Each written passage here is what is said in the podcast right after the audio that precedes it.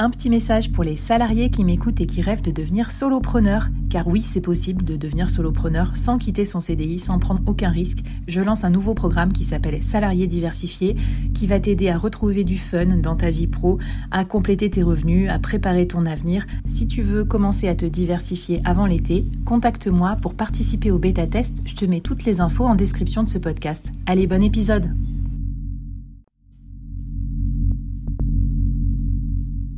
Quoi ressemblerait ton business si tu pouvais être épaulé par les meilleurs experts? Avoir un board de rêve disponible 24 heures sur 24 pour t'aider, répondre à tes questions? Je suis Flavie Prévost et ce board, je l'ai créé pour toi dans ce podcast.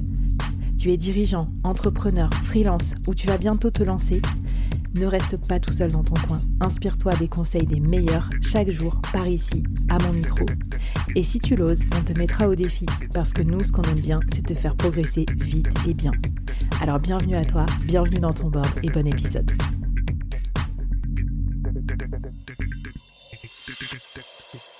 Alors le collectif, tu l'as dit en intro, pour toi c'est super important, euh, Pauline, et je pense que c'est aussi un défaut de la plupart des entrepreneurs, c'est que ben on, on, veut vivre tout seul avec nos idées, nos machins, et puis euh, voilà, on pense pas forcément à toujours bien s'entourer. Toi, cette épreuve, ça t'a fait te rendre compte que c'était hyper important d'avoir un collectif solide autour de soi pour euh, pour t'accompagner. Est-ce que tu peux nous raconter comment tu l'as construit?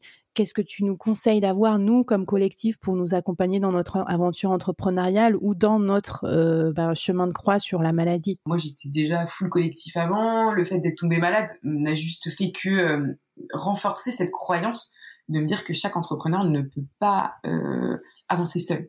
Euh, ce n'est pas ce n'est pas euh, possible, ce n'est pas euh, viable et c'est même parfois dangereux. Hein, la preuve, puisque moi j'aurais été toute seule, ça aurait été vraiment quand même hyper galère. Je dirais que si demain il vous arrive une tuile, le fait d'être entouré, ça ne veut pas dire de beaucoup de monde. Hein.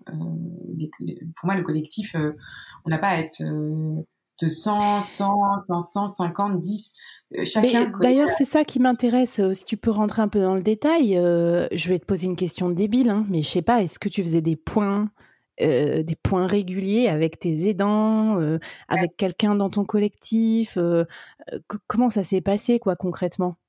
Très très vite, j'ai compris que je ne serais pas en mesure physiquement et mentalement de d'avoir le même rythme de travail qu'avant. Très vite, j'ai compris que je voilà, je pourrais pas pendant ces traitements-là, pendant cette année-là, avoir le rythme que j'avais avant.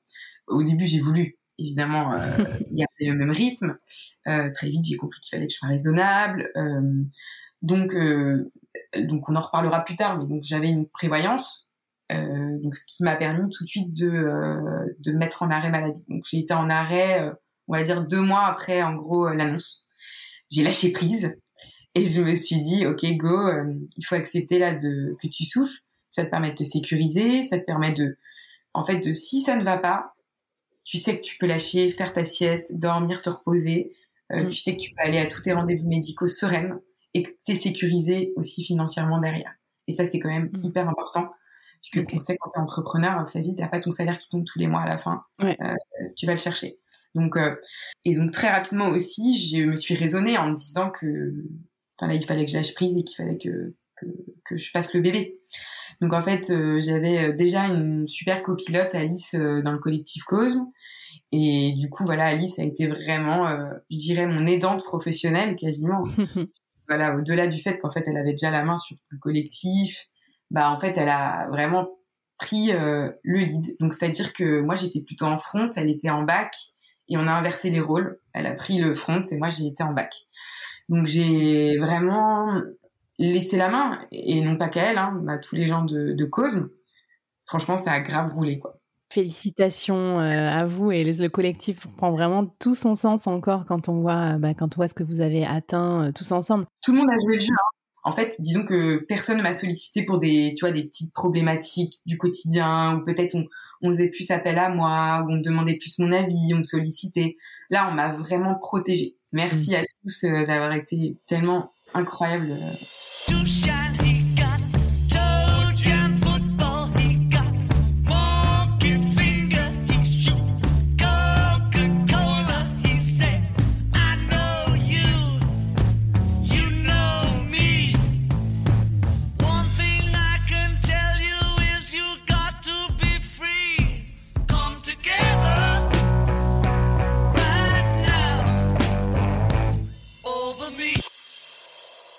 Qu'est-ce qu'on peut faire alors nous pour étayer, étoffer notre entourage professionnel ou personnel pour nous accompagner comme ça à être un peu moins seul et, justement avoir cette résilience nécessaire si, jamais il nous arrive un pépin? Bah, écoute Flavie, moi je dirais euh, en fonction de ce que vous faites, hein, parce que si vous nous écoutez, que vous êtes entrepreneur, que vous êtes euh, euh, freelance, c'est quand même pas pareil.